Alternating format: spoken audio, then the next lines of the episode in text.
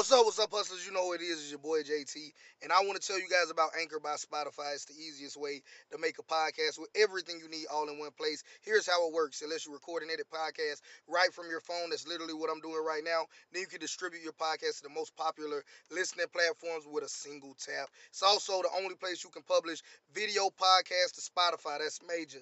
Anchor allows creators to earn money in a variety of ways, including ads and podcast subscriptions.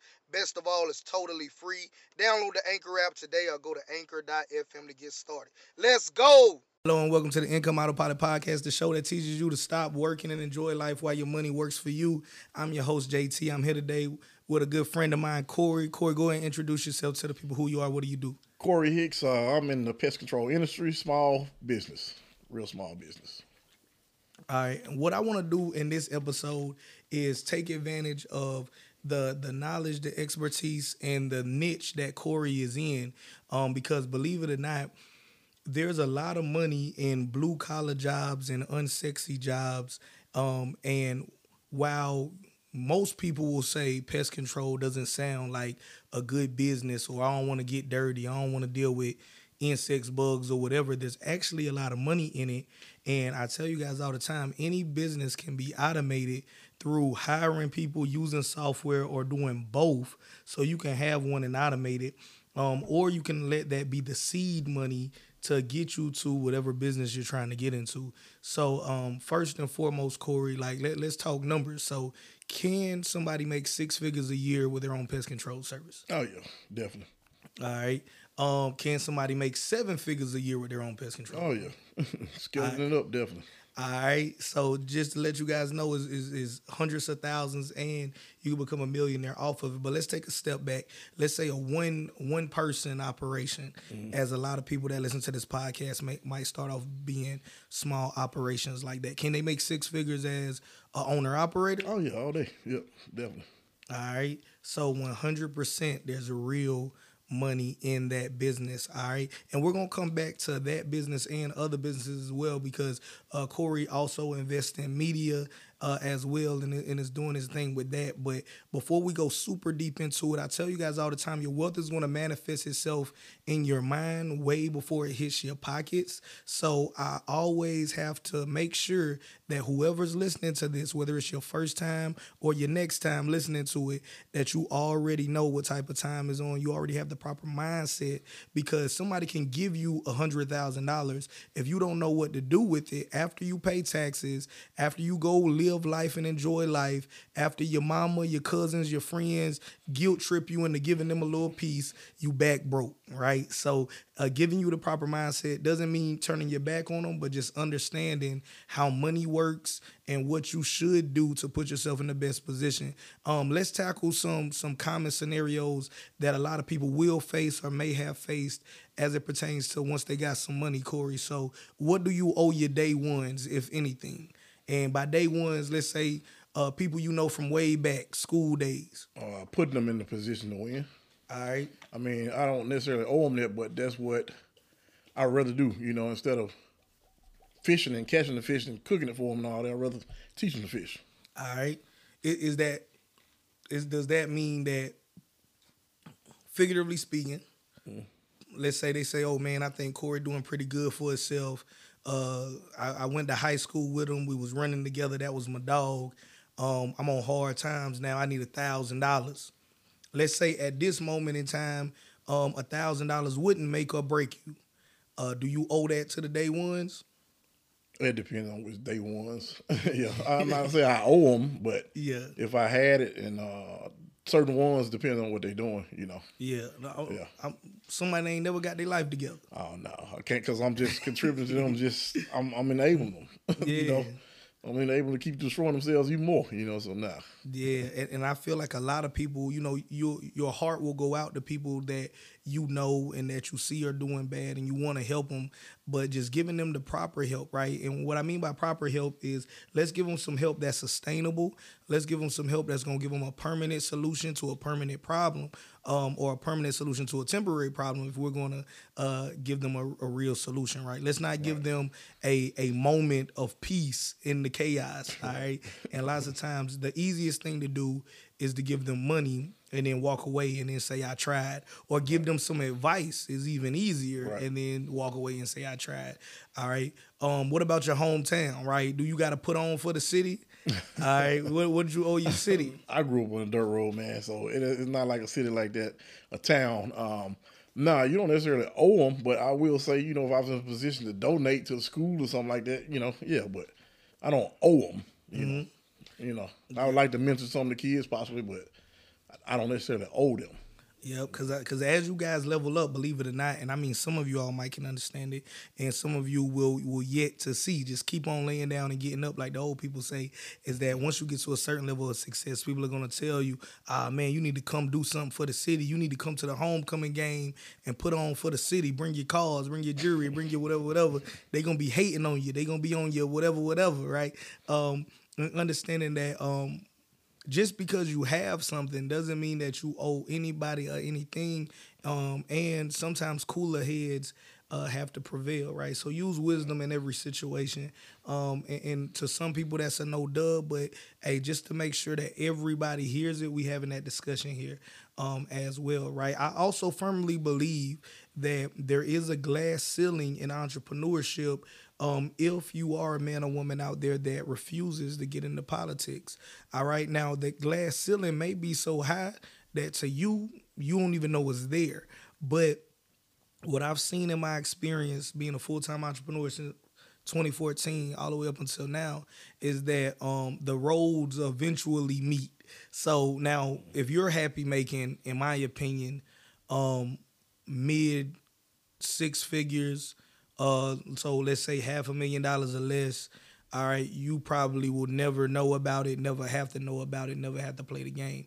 But um, and and of course that number is relative. If you're in a major city or if you're in a specific niche, uh, the number can be way higher. But if we want to quantify it, uh, and and of, of course saying that this ain't in stone, but um, if you want to go to the highest level or really have no cap on your income, um, I'll give you guys a real life example. So um, I know a friend of mine that got a call from uh, a council person, and the council person said, "Hey, listen, I want to do this in my district.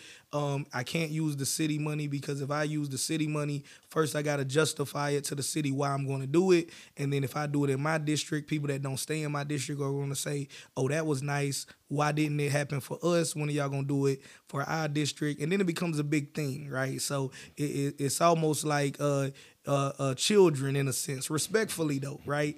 But uh, if one district gets a piece of candy, all the other districts are like, man, well, why we ain't getting no candy? So if you do it for one, you got to do it for all, or you have to justify why we had to do this for one and why y'all don't need this. So um, they contacted my friend.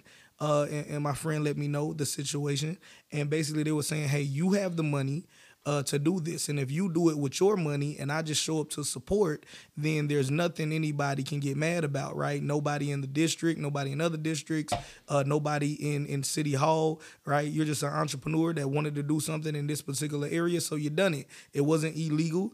Um, and I just came out there because you was in my district and, you know, wanted to show that we was in support of whoever wanted to support our district, right? The politics of it is, is that doing stuff like this does put that man or woman in a good position where next time it's time to get reelected, they can lean on the fact that, hey, remember, since I've been council person, I did this, I did that, I brought this to the district, so you guys need to keep somebody around like me. What's in it for the entrepreneur? Well, uh, sometimes it could be a ego boost, like a key to the city or a proclamation. Sometimes it could be uh, their privilege to information and opportunities that are coming down. Maybe uh, that council person knows that a government contract is coming down and get them lined up to be in the best position to take advantage of that right now am i saying is that right or wrong? We're not even having that conversation. I'm just telling you what happens in real life to real people. Uh, so what i'm telling you as an entrepreneur is if you are comfortable with having a glass ceiling getting your little piece of the pie and then going home, you'll never have to deal with it. But if you're somebody like me that wants to bless as many people as possible and and provide as much value to as many people as possible, uh, you will have to make these decisions. I'm not telling you to go against your your morals, your ethics, your religion, anything like that, but just understanding that that's a part of it, right? So, um, how you feel about playing politics as an entrepreneur, Corey? Mm, it just depends on the situation. I mean, you know, it's just if I'm helping people, I'm all for it. You know, I just don't want to help hurt anybody. But as long as I'm helping people, I'm all for it. All right. Okay. Okay, you said something there that that actually sparked the idea. And um, to anybody that's been listening to this podcast, hey, definitely in the show notes or depending on what platform you're on, when you're either watching this podcast or you're actually streaming it on all the podcast networks, be sure to like it, share it, subscribe, whatever options it is to tap into it, tap into it. If there's a comment section, leave a comment. Let us know what you think, your ideas. We're a community, right? So uh, we don't want to talk at you. We want to talk with you. We want to provide value uh, as two successful entrepreneurs in their own right. Uh, trying to help people get to our level and above, right? We're not the ceiling, we're the floor, is what I always like to tell people. So you said something about hurting people. Right. Does gentrification hurt people? I don't see where it uh, does. Um, I think at times we are the cause of we as our own people are. Don't don't sugarcoat it, Well, you Corey. know, say what you got gotta say. But yeah, I Say mean, uh, I, say. I think at times. Give me an example.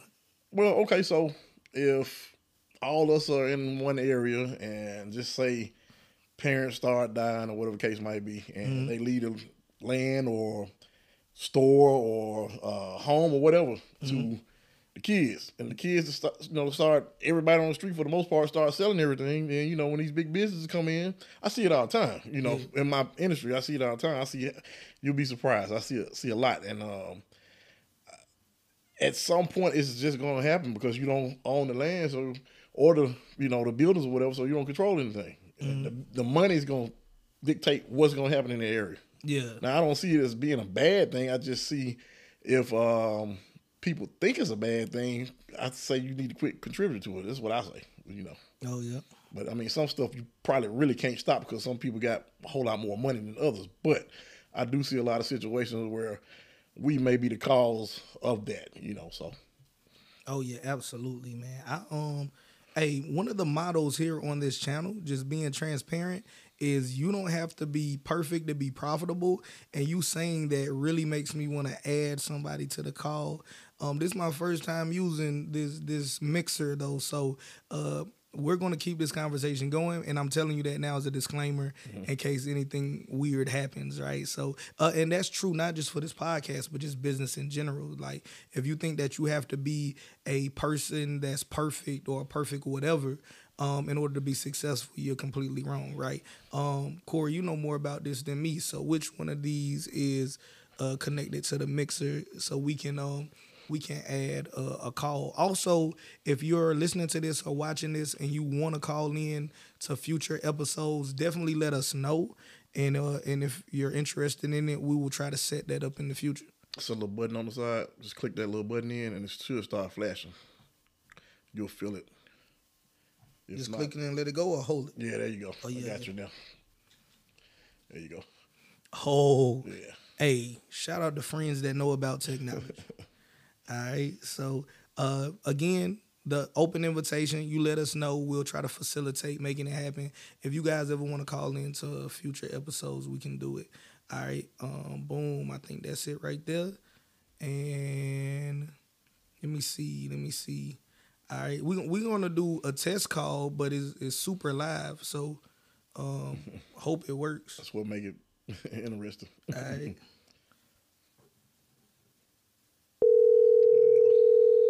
Psh, It definitely worked. Oh yeah, I love tick. Let me turn it down. My bad. Your call has been forwarded to okay, they definitely didn't answer either. But um, I really want other people's opinion on this. So um, maybe they'll call us back. Maybe they won't. Right? I'm gonna um, let me drop that down for now. Go ahead. What you was about to say, Corey? Yeah, I think that's good that you call some people because you know you get a whole bunch of. I know a lot of people got different perspectives. It's almost like we talked about for a minute earlier how people think that it's a certain group of people that's taking it from another group of people, and I'm like, that's not the case, you know. Yep. My my take on gentrification is that um gentrification does not mean that the black people have to leave. It it it also doesn't mean that the poor people have to leave. And that's not how I was raised. Now I was raised that gentrification mean white people said these black people gotta go. Uh, and and if you poll, hey, that's just part of being the black experience, right? Uh, and I had to mature and learn that that wasn't necessarily the truth, right? Um, now, as an entrepreneur um, that knows a lot of entrepreneurs that look like me and some that don't look like me, um, I've realized that gentrification means that you have to be better in order to stay here if you don't meet this standard, right? That means that, hey, listen, we want to improve this situation.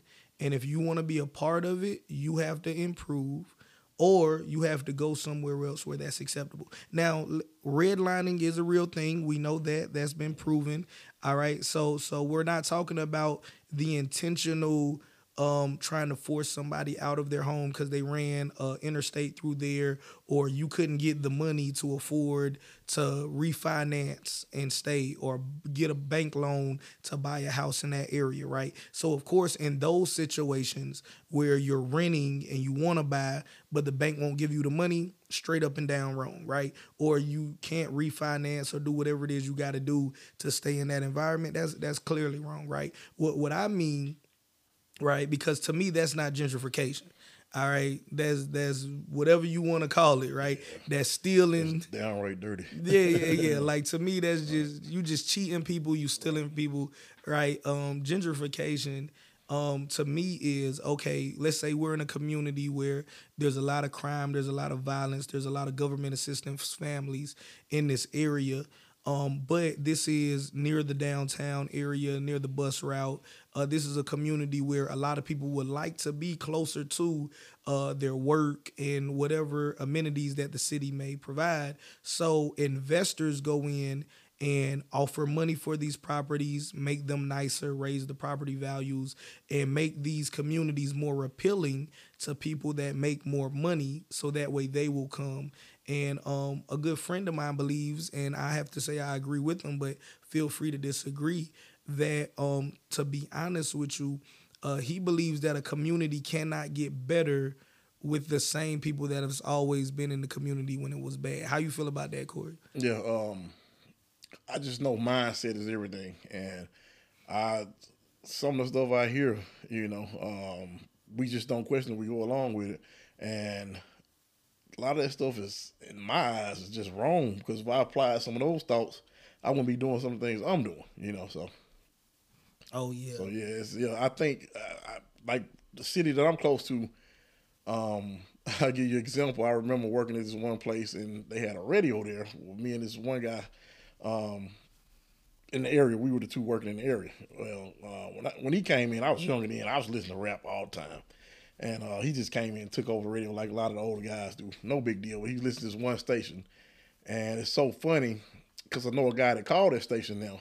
And that was 25 years ago. And the same people that were calling in are the same people calling in now. And the same way that they thought then is the same way they think now. You know, and the change is not there because the mindset they not they're not even open to changing anything. You know, I, I always hear the terms if it's broke, don't fix it, but you can always improve it. That's my thought. You know, all right. If it need improving. Oh yeah, one hundred percent. I think that people need to be uh, more open minded to situations like that. Yeah, I think a lot of times that's our biggest enemy is not being open minded. Mm-hmm like I'm I'm like a kid in the candy store now. Now I want to call somebody. Like yeah. somebody got to answer the phone to jump in the conversation. That's the first time using it. Yeah, yeah, yeah. This is the first time using all of this. Uh, Random Spoons headquarters. hey, thank you for answering hey, the phone. Soup, soup for free. then we Random Spoons. Hey, how you doing, bro? Hey, what's up, man? staged. I, I am here with Corey. Corey on the line. We podcasting the Income Autopilot podcast. I got a question for you. You're live. All right.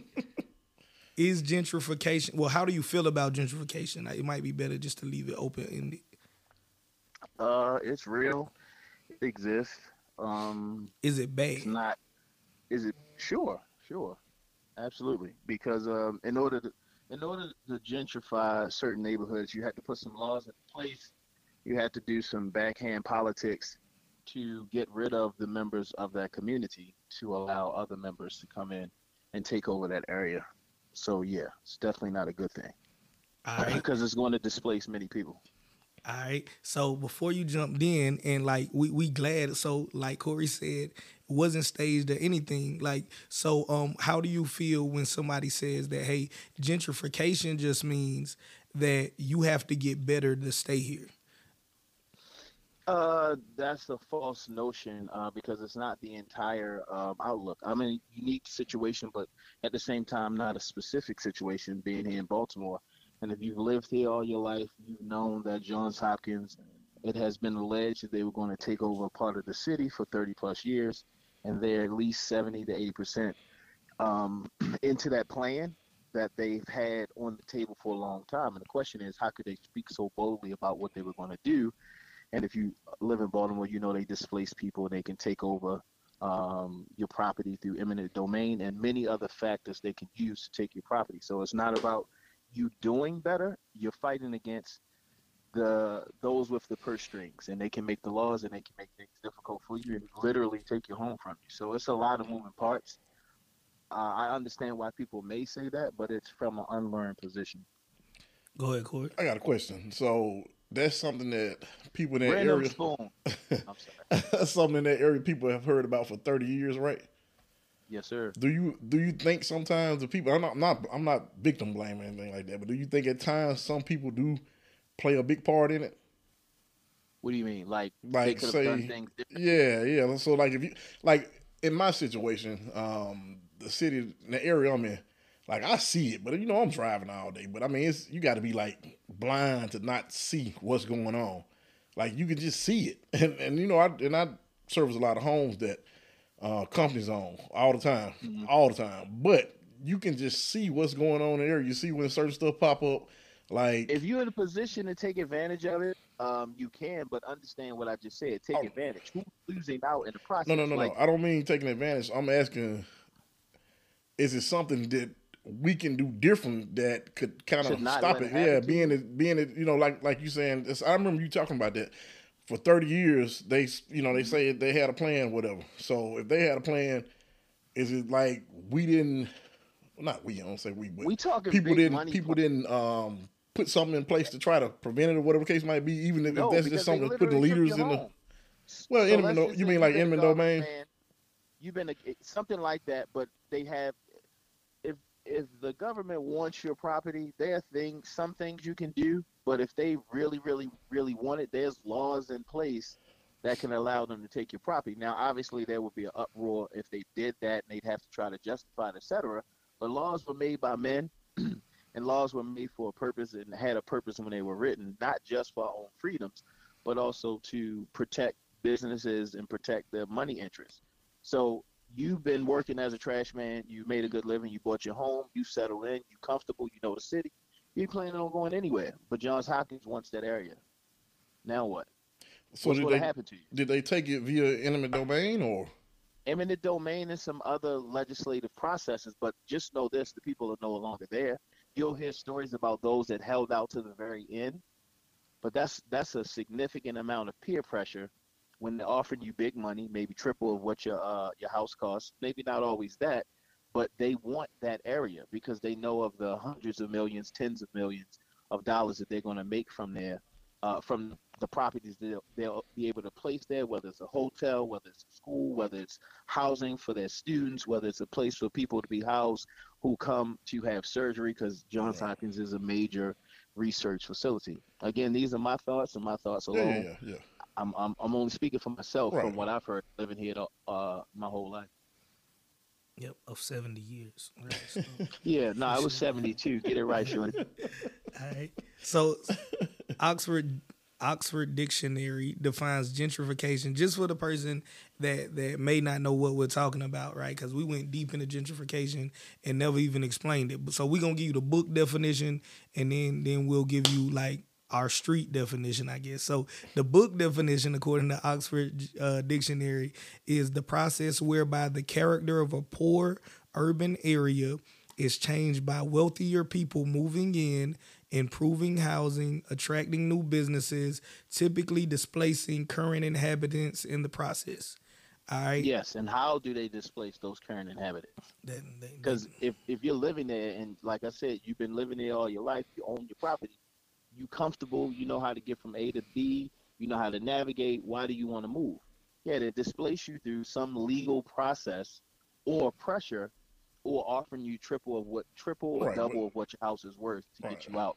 Um, but if you don't take the money and that area is earmarked, trust me, they're going to try everything and use all the abilities that they have to not allow you to move there. Like so, there's a lot of blight in Baltimore, and I can't speak for every situation and everything. Only of those things that I know of and heard that may cover a small portion. But there was times when they wouldn't sell multiple. You couldn't buy a single. So let's say it's a dilapidated row homes, Mhm. and they've fallen down. It's only a couple houses left, but people were trying to buy one, and they said, "No, we're only selling to developers." So you can't fix the block up because they only sell it to developers because they may want a three block radius because they're going to put up, they're going to grow vertically and put some apartment buildings there, you know, and and make a significant amount, way more money than they would just allowing you to buy and refurbish the block the way it was. Mhm. Right. I so got, that's that's like one of those legislative things that's put in Right. place that's where I'm where going you next. couldn't fix it up because they won't allow you. Right. So that's what I was going to ask next. Um, as far as Hold, like, on, hold on, Corey. Before you do that, how what what's your street definition of gentrification? Like without looking it up, if somebody said we gentrifying the city, what what does that mean? to Oh, you? it's, it's Man, usually going uh, from black to white. Um, it could be other races, but usually from black to white. It's no longer going to be where black people live. It's going to be where white people live. Now, that's the simplified uh, definition, but it, it it does have some merit in terms of the, the race change will be from black to white majority. It may be you know Indians, Africans, etc., but it'll go from more urban to diversified, etc. All right. What what you think it mean, Corey? Or how would you Uh, define it if without looking it up, your nephew said, "Hey, what gentrifying mean?" most cases, probably like we're about to separate the haves from the have-nots. hmm You know, simplest way to put it. Oh yeah. And I told you guys how I was raised, right? Uh, my mama had me thinking that mean that hey, all you black people got to leave, all the white people coming, and and but being poor was just part of the black experience, right? Right. Uh, so so I, I think to be honest, I do think that as somebody's socioeconomic position changes, how they define words change, right? Because I do know now that even though that's how I grew up, the people that I'm around mostly now look at it as, hey, this area is gonna get better. So my investment is gonna be worth more, whether that's a rental property, a business, or whatever it is that they got. So so it it went from me being on one side of the fence where, okay, if they gentrify, we gotta leave, to now I know the gentrifiers that's like, hey, this is a great idea. Like we should do this everywhere. Right. Well, uh, it depends on your perspective because if if you if your mother is sitting there, your father's sitting there in the house that they own, and they ask them to leave and move to a, another part of the city, state, county, whatever, just because they want that area, you may have a different perspective on it because again, you mind your business, you don't bother anybody, but we want where you live is a high zip code, and so we want your property. Uh, I got a really que- care about nothing else. We'll give you some money, but you got to go. I got a question. You think uh, the people that we put in office play a part on that as far as like Of course. yeah okay okay But this is old. This is not. This Right. is not new. This Right, I get not, that. I mean, but so you, I'm a. oh wait, wait. Go ahead. I'm sorry. Oh, ahead, wait. No, I was going to take it back to your Rosewoods and your different places where Right. it, it was. It was. It wasn't. Uh, there was no words attached to it. They Right, just right, came into your town to and go said you got to leave, yeah and and literally you left your town that day, that weekend. right You were displaced. right or So it's a long-standing history. You Right. can look at it from different perspectives, but you know, do you think is is is anything we could do to be a little bit more proactive towards that for the people that we put Not really, because this is if they want that area, if they want. So yes, there are things that you can do, but as we know, money talks. right right If it's absolutely. enough money behind it, the question has never been if. The the question has been when. When, now yeah. you have small victories where Right. you're able to push the tide back and they go over to this other zip code. But right. those are small victories. Um, some might say, no, you can really do it. I don't believe it because it's really hard to, to push back that type of money, that type of influence, Right. those types of backroom deals and money that's exchanging hands. For everybody to get on the same page and say, okay, we not gonna let you do this, when they offering you know a, a fifty thousand dollars tomorrow if you just go ahead and promote this bill on the on the floor, if Right. you will Right. or or more than that. I'm just using numbers. That's you asking a lot of a person to actually do and have that type of integrity. You know, Mhm, money Absolutely. I, I money just looked have this you up. leave your integrity at the door. I just looked this up. Corey, tell me what you think about this, right? Um, it says uh, in East Baltimore, this is back in 2010. East Baltimore, the average home price jumped from $65,008. Well, I guess in 2000, the average home price in East Baltimore, and I don't know if that's the hood or the nice neighborhood. What's East Baltimore, Will? Is that, or what was that? Is that the nice area? Is that the hood? It depends. Uh, Baltimore is broken up to neighborhoods and. Mm. Um, but depending on where they're talking about, it may be a, a poor row home and stuff like that. Right. So, so in 2000, in, in 2000 um you could get uh, an average home in east baltimore was $65008 let's just call it $65000 and in 2010 it's worth $203000 all right so like do you look at that as price appreciation? That's a good thing for the people of east baltimore? Now they could sell their house and walk away with 140 grand or they can raise the rents or the whatever like Sure, there's nothing wrong with You know, that. That's just a. That, hey, look, we go to the store now and chicken wings might have cost six dollars a pack. Now they seventeen dollars a pack. It is what it is. Um, so if I can benefit from it, it's a great thing. It's just Yeah, it just of the- depends on what the- what what Yeah. uh, side of the bed you happen to get up on that day, as far as like who you are, if that's going to be beneficial to you. So it just depends. Exactly. I, first of all, let me also say it is a beautiful thing knowing you both offline to hear you speak so eloquently and uh and and, and not joke at all.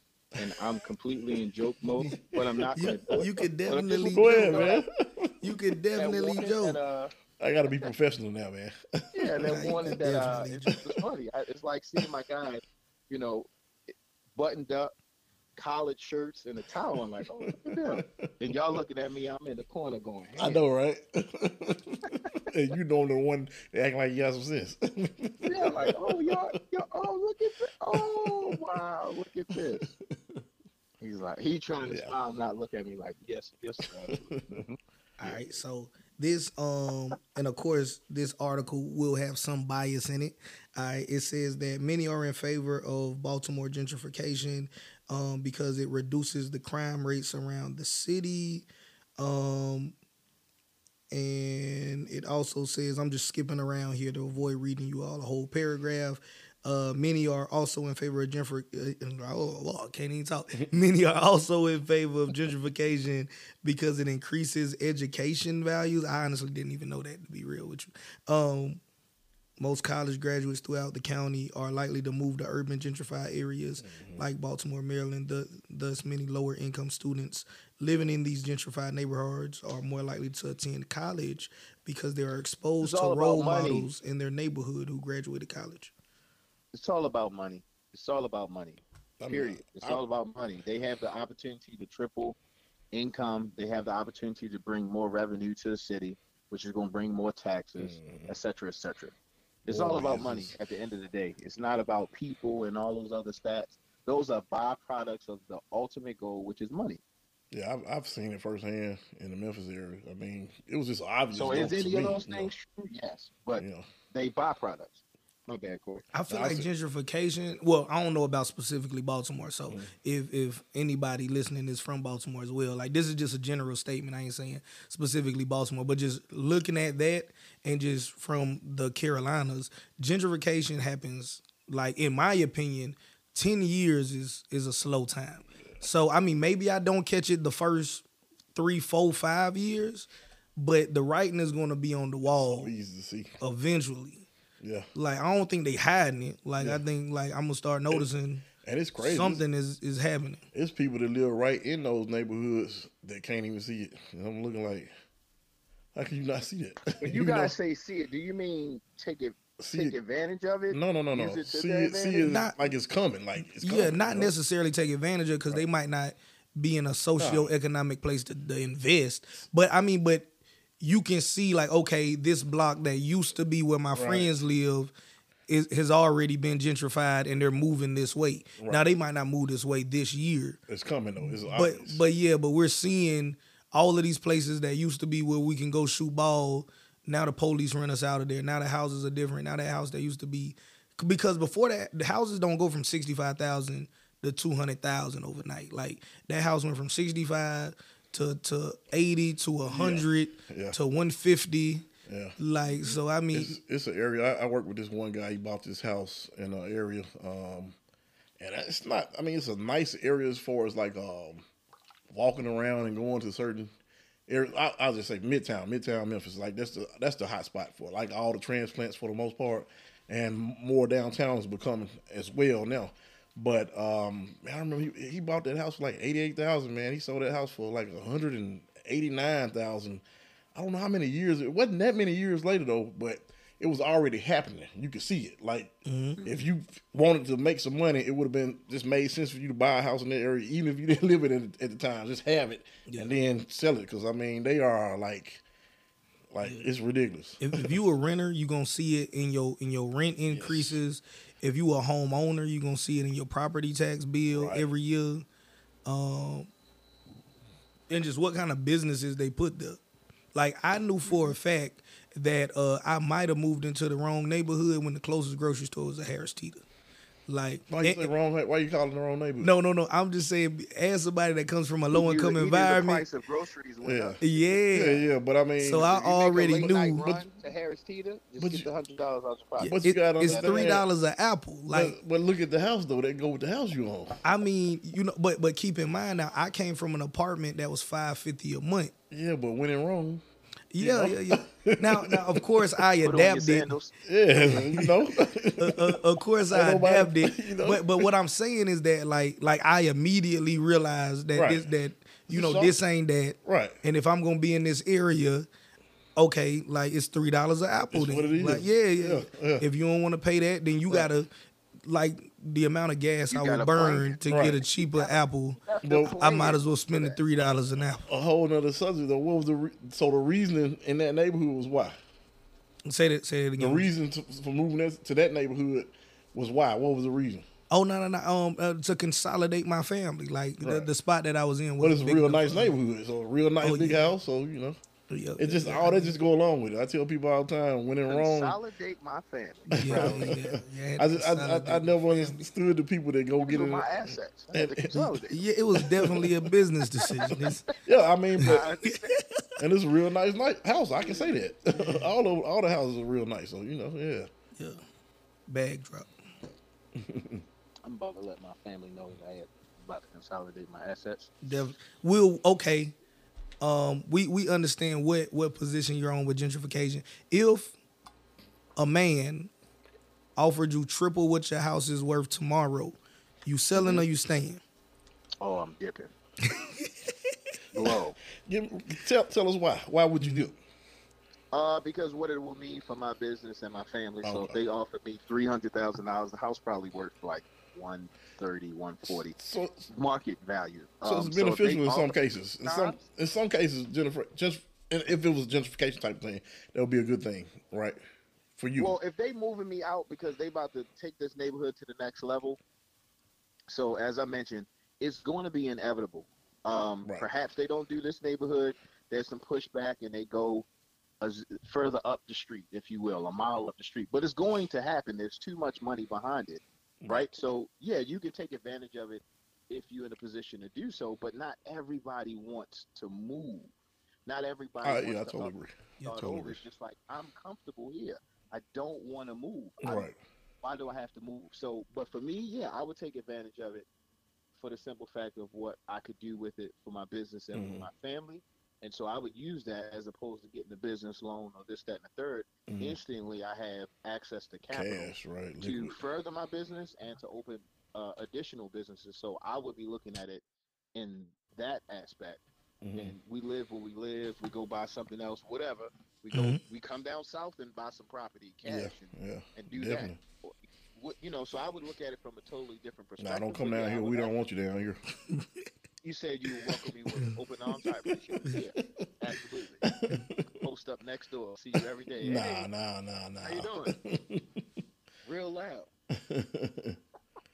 But yes, I would take advantage of. I would have to. It would be foolish to me not to because I'm not in that position where I'm like I have to live here for the rest of my life, et cetera, Right. et cetera. right, right. Uh, so it's I bad for older that. people, though. I have to say, to try to Some try to older out- people. Well, some older people. Yeah. I do know some people. Like, it's some homes I serve. Like, you can't really. These people don't even want me doing anything on the outside because of the way the people act on, you know, on the outside. Some of the stuff they do, they don't really bother me because I'm just like, I'm here to do whatever I'm doing, and uh, I just speak to them and keep going. But Mm-hmm. they almost like prisoners of war in their own house, and they and these people in their 80s, and they work. No, that's for that's years, Real. I'm gonna interject, you know. and I apologize, Corey, because um, if you if you're a mature adult and you look at anything social, you've seen the Nextdoor app. Some people say well, it's just a place for neighbors to complain about their neighbors. And that's absolutely true. Mm. There's also more that goes on there, and there are people that are prisoners of Oh war yeah, oh yeah. in their homes where In their home. you know uh, somebody moves in next to them and causes havoc. Oh yeah, I know Like, some people like that. I feel like, so bad for them. You know. do things they normally did because this person is causing so much havoc. And then the worst part is when uh, the police won't actually help them. Well, So some of the some of the areas I'm talking about, they, they really can't. they they can't get the police involved because they already know the outcome. Do do we give any do we give any burden of ownership to to the individual, or are they always the victim?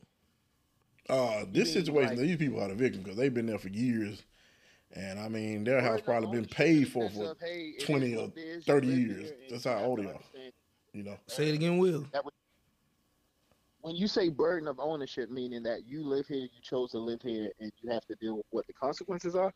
No, no, no. I mean, like, well, yeah, you you chose to live here, but I mean, if okay, let's say I stay in the neighborhood, you move next door, and you you throwing loud, crazy parties. I don't know exactly what they're doing, but you start throwing loud, crazy parties. I mean, I, I have I have recourse I could take.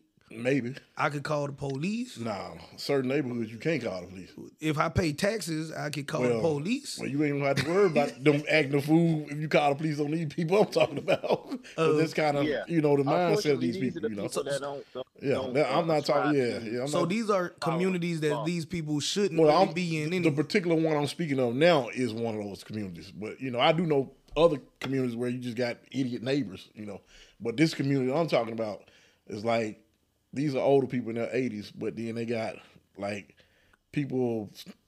But but to to me, it, but know? to me, the community is unsafe before the person moved in.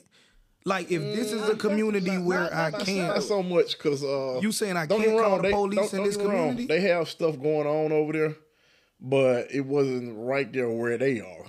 Um, Right. man, sometimes you just get one bad person on the street and they just you no, know not they- sometimes. It's you know, all the time. yeah, you know. I'm gonna explain Baltimore to you. It is the same exact way. I apologize for jumping in. I'm gonna be brief.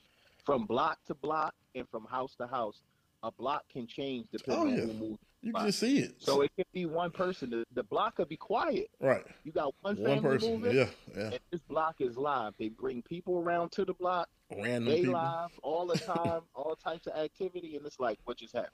You know, it's like coming outside. You don't see anybody else over there outside with cars on the driveway. I mean, in the grass, music loud. You no know, shirts on. no shirts on. you know, just Like- wilding, just wilding. You know, so you know, barking. you know, and um, they don't really respect the older people. So, you know, because they they kind of rush me in. I just, you know, I speak to the guy. I go go around the house. I'm, yeah, how y'all doing? Y'all, you know, blah blah blah. But I don't have to stay there. So, you know, like when when they, they say, well, uh, I live here, you don't live. You know what I mean? So Yeah. I don't. So it's just brief for me. But you know, um, I just hate to see that because these people are older, so, man. so it's not a real community. I mean, I'm trying to find a real. it's a community in the sense of No, people living there, but no, no. I'm saying like, like in the, like okay, So basically, like if that was happening in our neighborhood, oh, I'm calling the police. you know, I'm gonna say something to you first. I don't have no problem calling No, them. no, no. 'cause, So I'm saying, okay, I'm and I might not be understanding it correctly. So you saying that this this was a fine neighborhood Years and ago. then one person moved in, and now is I mean, now it's multiple people over unsafe, and you can't call the police. Cause my thing is like y'all y'all know my situation, and to the listeners of this I had to show you the area the next time you're in the area. You'll be like, okay, I get it. I'm, I'm gonna be brief for the listeners of the podcast, just so you guys can understand. So, um, coming from where I'm, I'm coming from, to be honest, like so the the neighborhood that I moved into a couple years ago is by far the nicest neighborhood I ever lived in. Right, so um, I didn't even understand uh what being neighborly was in different communities. I thought being neighborly meant the same thing everywhere. So for example, um uh the back of my house is to some woods and um apparently somewhere back there there's a trail, there's a there's a river, there's a little open area where the kids go play and apparently for years uh, way before I even knew this neighborhood existed, much less bought my house there, kids would go not on my property, but behind my fence and along my fence line on the backside to catch the trail. So apparently the trail starts behind my house. My relative definitely didn't tell me that. But I didn't know. yeah. so so when I move in, like me personally, where I'm from, if you see somebody walking along your fence, it don't mean nothing good, right? If they didn't come knock on the door and my ball went over your fence or whatever the situation is, but they don't just be walking, you know, up against the fence. Um, and I got dogs, right? So uh like I would complain to the neighbors saying, "Hey, listen, like I don't want nothing to happen to your kids.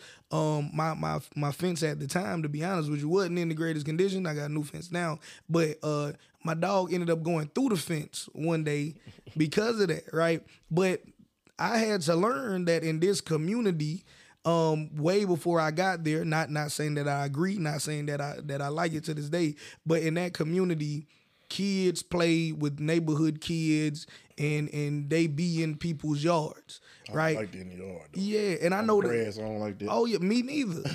me neither. And I know a lot of people that's watching this or viewing this may feel the same way. Like, but but As far at- as them playing, I don't care. Yeah, at grass, first I thought it was just- yeah, at first I thought it was just my yard, but then I started seeing it in people, and I'm like, you definitely don't know that I person. feel like you should teach your kids not to play in the yard. That's a soft spot for me. I- you know, Th- that's how I feel. I don't too. care about y'all playing, but just don't be in the yard. You know? Yeah, but I but I think it's because how we was raised and like Nah, you, just, nah, I you put don't too much do that. time in that grass. That's No, what but I in- want you to different do. Like, to us, it's to JT's disrespect. Right, right. Like to us is disrespect. Right. that we feel like uh uh Right. Nah, I put too much time in the grass, so don't be playing in the grass. That's all that's what I'm saying. Like to us, it's a disrespect thing. Right, like you don't right. just be in my grass Nah, in my nah, driveway. We, don't. We didn't do that coming up. We definitely didn't do Yeah. that. You know. Yeah, but but the you know, but when at first it was just one neighbor, and I'm like, okay, you don't know what you're talking about. But then when the other neighbors is like, It's normal. like you know, did they break something? Did they hurt? Nah, ain't, but I'm trying to prevent that. I don't want to get sued. You know, Mm-hmm. Absolutely. that that's my mindset. You get hurt Absolutely. uh, playing by my fence. Right. You sue me, and they'll, why Right. would we do that? Neighbor, Do you want us to sign something to say that we won't sue you? Like Right. we'll sign something. Like, and I'm like. Like, why don't you just tell your kids don't play over it? Like, like, cause that's that's what my mama would have did in not so nice of words back in the day. Like, um, hold on one second, Will. My mama beeping in. All right. Uh, Yep. All right, Will, we back. Will, you still there? We might have lost. Yeah, I'm here. All right. So yeah, so yeah, so, so going back to that point, like I do think that like, and, and I'm I'm saying that to say that, um, if one person can come and change the whole neighborhood, y'all ain't really had no community. Like, Well, so Like- so it goes back to what you just said. I was talking to somebody the other day. I know it's kind of off topic, but um, matter of fact, when people just don't talk. So I know all my neighbors. You've been around. You've been to. I know everybody. You know, it's just, it's just a normal thing. Like something look out of place, we call each other. You know, because we actually got each other's numbers, and that's just what we do. Yep. But um, a lot of people got this mindset. I don't know them, so I don't say nothing to them. But Yeah. as soon as something happen, they want to know. Well, did y'all see anything? But you mm-hmm. don't even speak. So why? the You don't even speak. like I know somebody So, that, that literally JT, happened to. that's- You know, so the so people I got this mindset that I don't get in their business. They don't get in business. I'm like, what business? You ain't doing nothing. And- you washing the car outside. What business? man, I'm, I'm t- communities are different depending on where you go. Like, Yeah. as far as I was raised by a single mom, I know a lot of other people that was in the neighborhood that I live in now. I can't tell you not one the woman that no no You know the people. n- yeah I know them now, but Right. no women work in my neighborhood. Right, I right, know. right, I mean, some are retired, but some Right. just right. like, bruh, no. But but y'all know all the people in your neighborhood. You got to. Yeah, I've been yeah, to yeah. I've been to your mom's house. So you know, it's Yeah. one of those. Yeah. So Yeah. I mean, that's just the way we was raised. Speak and uh, be cordial. Um, I just don't see any reason why you wouldn't know your neighbor. I ain't telling you go have dinner with your neighbors. That's up to you if you want to. But I mean, I got neighbors that do bonfires in the backyard. Yeah, I go over there and you know drink a beer or whatever the case might be. But it's just like I mean, they they needed to use my jack. They can use my jack, my tools, whatever. This is how we are. So if you don't have any conversation, a lot of times it's the mindset, and it's kind of like aggressive and mad all the time. Like so. Um, when But- you but- when but- you in a neighborhood full of people like that, as older people, they definitely not gonna go over here and talk to this person about it because a lot of their friends have died off. Yeah. I You think know. in certain neighborhoods though, you gotta be like that. Like you, you you gotta be standoffish. You gotta have like I, I can a, agree a with that. persona, or I otherwise agree like with that, but but it's soft. not gonna it's, take it's not gonna hurt hurt the how you doing. You know, going Yeah. back to business. I do it all the time, and I'm I'm everywhere. You know the areas like I'm everywhere, and I ain't had nobody. One time, I think some guys about to try me, but you know, I. I mean, you, you I don't know. I, I feel like aggression is met with aggression. Yeah. You know what I mean? I had a little Uh, kid trying yes. to try me in the neighborhood, but not no grown people. Go ahead, Will. so no, that's a great point that we don't have. It's not a community in that sense of Right. uh, everybody speaks, um, everyone talks to their neighbors, etc. Because we have a different mindset. Right. Mind you, that in mindset culturally. So Right. we grew absolutely. up on you. If you spare the rod, you hate your child. That's no longer the mantra that many Mm. people believe point. So okay, so we believe differently. That means that when so and so does X, Y, or Z uh, in the neighborhood, you might put your hands on them, but if you definitely took them to their father or mother, they would know, hey, this is not what we do. So you had some unwritten rules or written rules that we could all agree to for the most part. right. Now it is, however you feel that day, you however your household, nobody can say anything to you. So people started to mind their business Nah, that is true. because use that as a coping mechanism to, to, to move along because you you can't do things the way you used to. Now, in some communities, it, it still has some. It, it's stronger in terms of the speaking factor, the working with each other factor, but that's because there's a, a traditional Right. setup in that in Right. that community. So you mentioned that the women don't, for the most part, don't work there. Well, in the communities that I am, most of the women work unless they're older. Right. So the whole mindset is is different. And like you said, Corey, and, and both of y'all said somebody might try you. And these women are in their twenties. You can't speak. You can't speak in every neighborhood because people Yeah. want to know what you want. Yeah. It Why you speak- Yeah, Like yeah. what you trying to do. Like what's up. Like Yeah. why you trying? I don't. What's your angle? Speaking can be can be an angle because there's a whole bunch of unnecessary stuff that goes on. So And just the- speaking can be perceived some type of way. and and and out of experience, it's just not like bad neighborhoods. Like I, when I go to California, speak to people, they looking at you like you know they're not rude or anything, but it's like, you know, and then they like, well, where you from? you mm-hmm. know, I'm like, you speak, you know, that's what you do when you you know in a room, but whatever. is do people from low income environments and this question is to both of y'all right?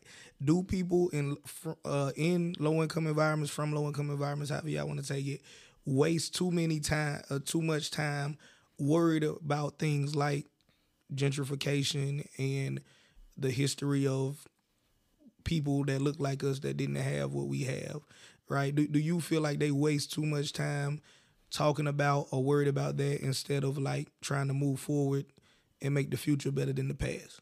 I don't think that's a low income thing. I think that's a you if you're being taught that somebody else is blocking you from everything, and it's easier to not do anything than to try to do something. And um, because I don't think, I mean, I know people from different all different walks of life, and I mean, you know, we say low income, so you'd have to be specific. Say low income in the United States. I know people that like Jamaicans and uh, people from Colombia. I know people from a little bit everywhere, and they came from even worse situations than the American people came from. But they weren't told that you know, uh, somebody can stop them. They were told go get it. You know, um, you know, partner roster uh, from Yeah. Jamaica, man, they got a whole different, whole different mindset. Mm-hmm. You know, I got another homeboy that's Haitian and whole different. I mean, a totally different mindset, and they came up with, you know, yeah, you know what I mean. Yeah. we hadn't seen probably, uh, you know, based on some of the things that I, you know, know about them. You know, not so much roster, but some of the other people that I know. So, um, we can. It's just easy not to do anything and blame somebody else. You know, Mm-hmm. yeah. and, then a lot of times we just don't even know where to start. Everybody around us is saying the same thing. So, Mm-hmm. you know, and and honestly, you have to be hard headed in some situations.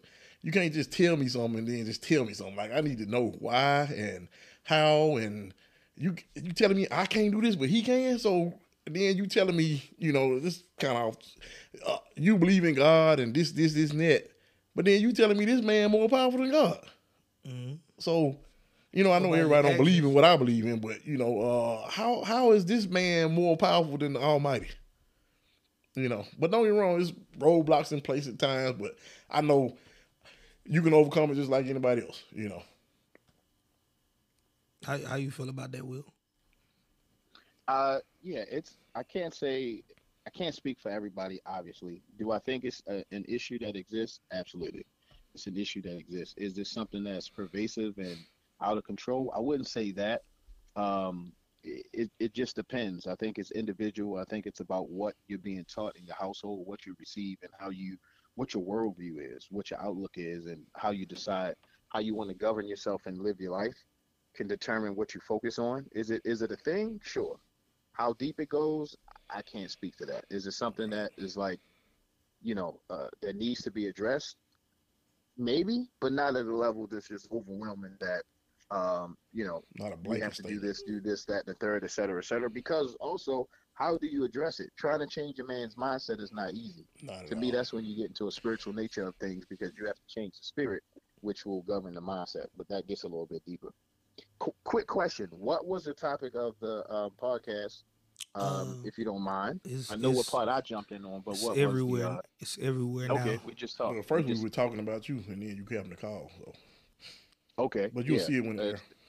But I guess now, like the the bigger what this has became, and I'm cool with it, is like the the hood's problem with building wealth. Like what's keeping people that come from, and, and when I say hood, I ain't talking about like you was in a gang and I know, shootouts yeah, and streets right, like that, but right. you you just came from an environment that was background.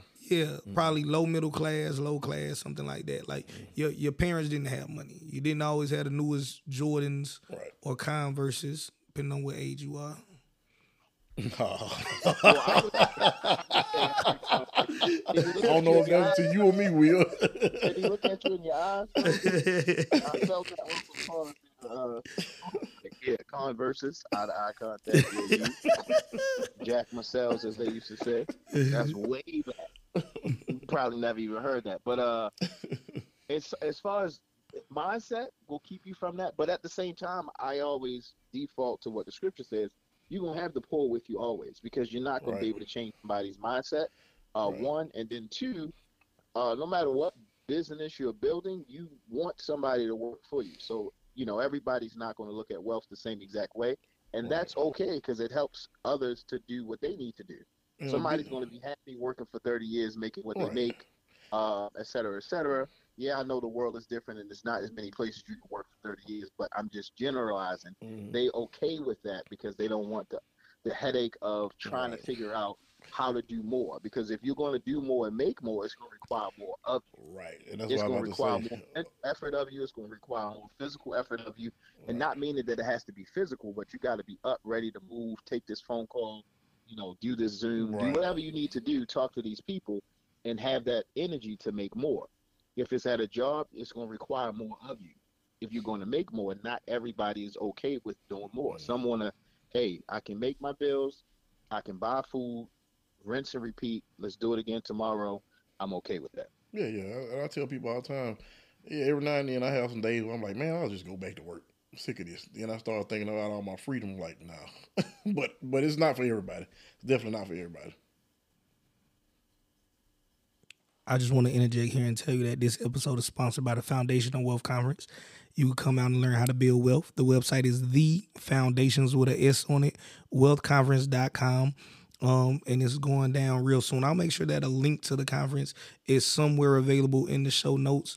Uh, we're going to talk about real estate investing, stock investing, and intellectual property investing, the manifestation of your ideas and the tangible things that'll make you money. So, again, today's episode is sponsored by the Foundations of Wealth Conference. You can come in person to Charlotte, North Carolina, or you can tune in virtually from anywhere in the world you want to tune in uh to, right? All right. Um, Corey, you know a lot of people that um want to have more money than they have, and I think Will does as well. Everybody knows. What now? I talk about non-entrepreneurs. Mm-hmm. Like, uh, what what do you think is the biggest thing that that you see holding people back Ooh man, from I talk about this all the time. I, I had to actually stop talking to some people because man, I'm telling you, it got to the point where I was more concerned with them doing what they say they're gonna do than they were concerned with themselves.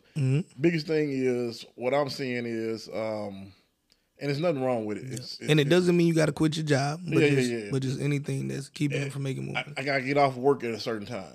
Um, I can only work Monday through Friday.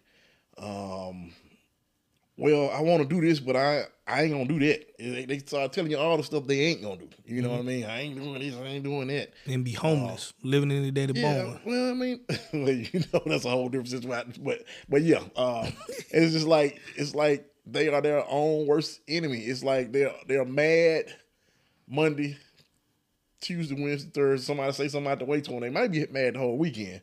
Um, but Friday come around, only thing they thinking about is what they about to go do, and they're gonna enjoy themselves all the way up to Sunday. They gonna get mad again, and they just not to the point where they sick and tired. It's just one of those things where it's just a bunch of talk. They, they, man, I I had some man. If only you knew.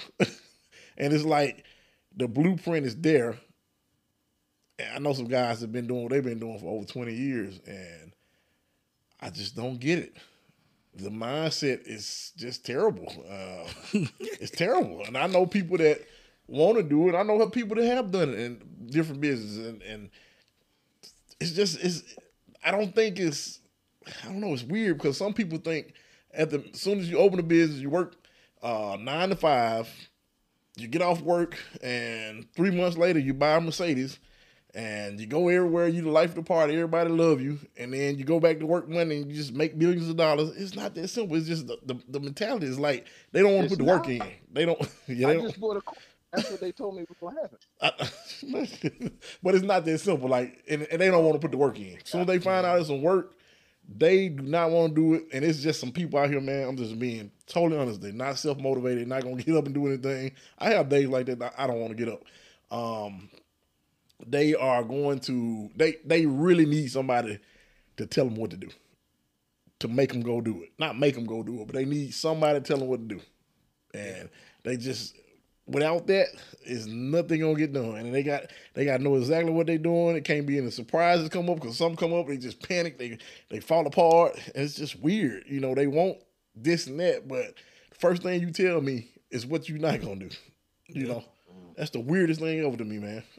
I think the perception of entrepreneurship in like mainstream media um, has people with an unrealistic expectation.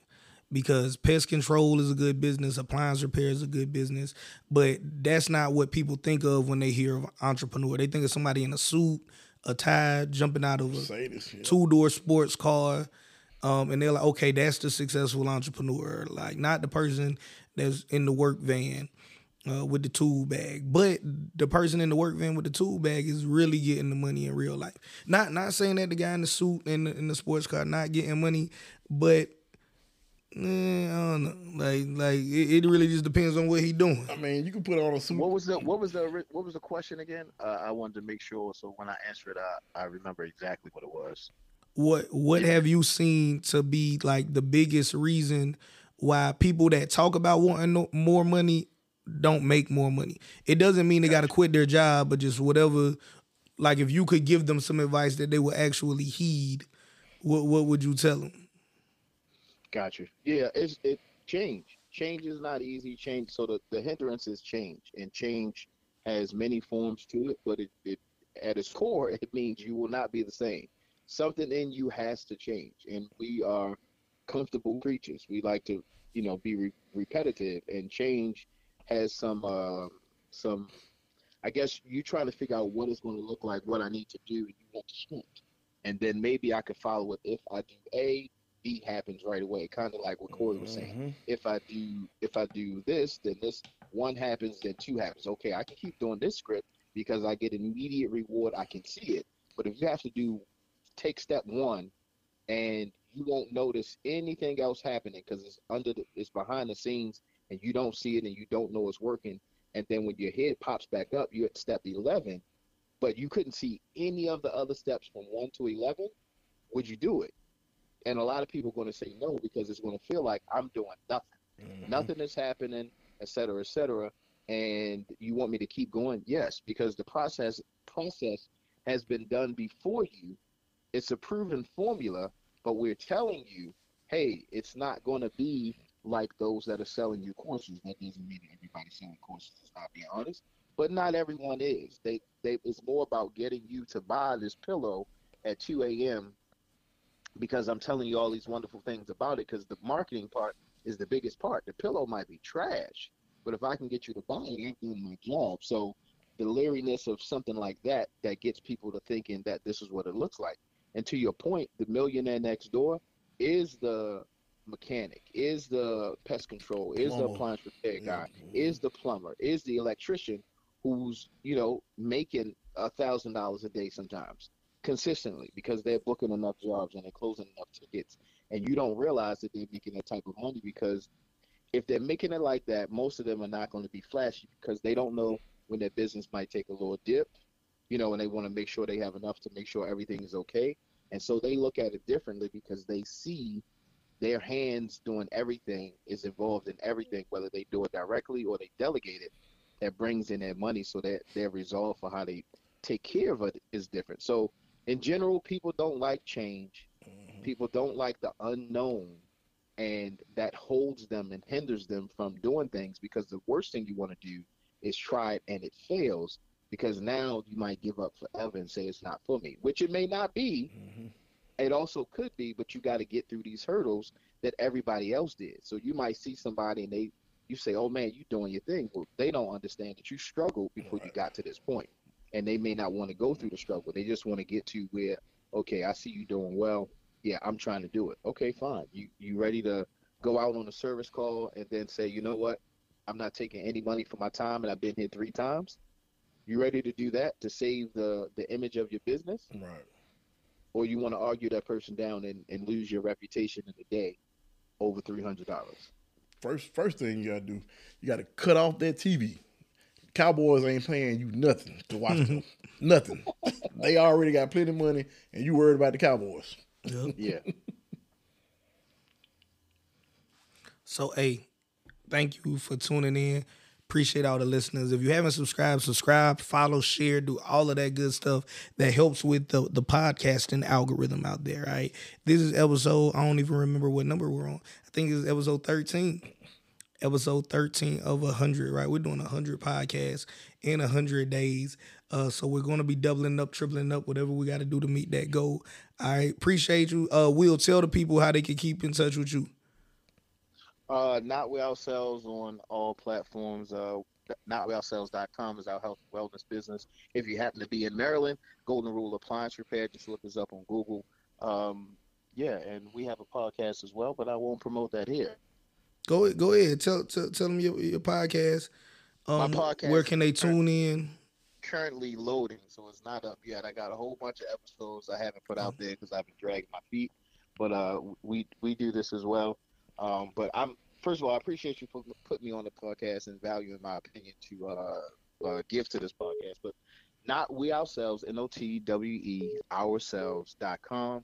Not ourselves on Instagram, and Facebook, Golden Rule Appliance Repair on Facebook and Google as well. All right, Corey. Tell the people how they can keep in contact with you. Uh, yeah. So I'm getting back to it, y'all. I got the camera out, but a day in the life of Corey podcast, uh, as well as the YouTube, Facebook, a day in the life of Corey. That's C O R E Y. All right. And you guys can find me at authorjt.com or going to the foundationsofwealthconference.com. Register for the event. See you guys in the next episode.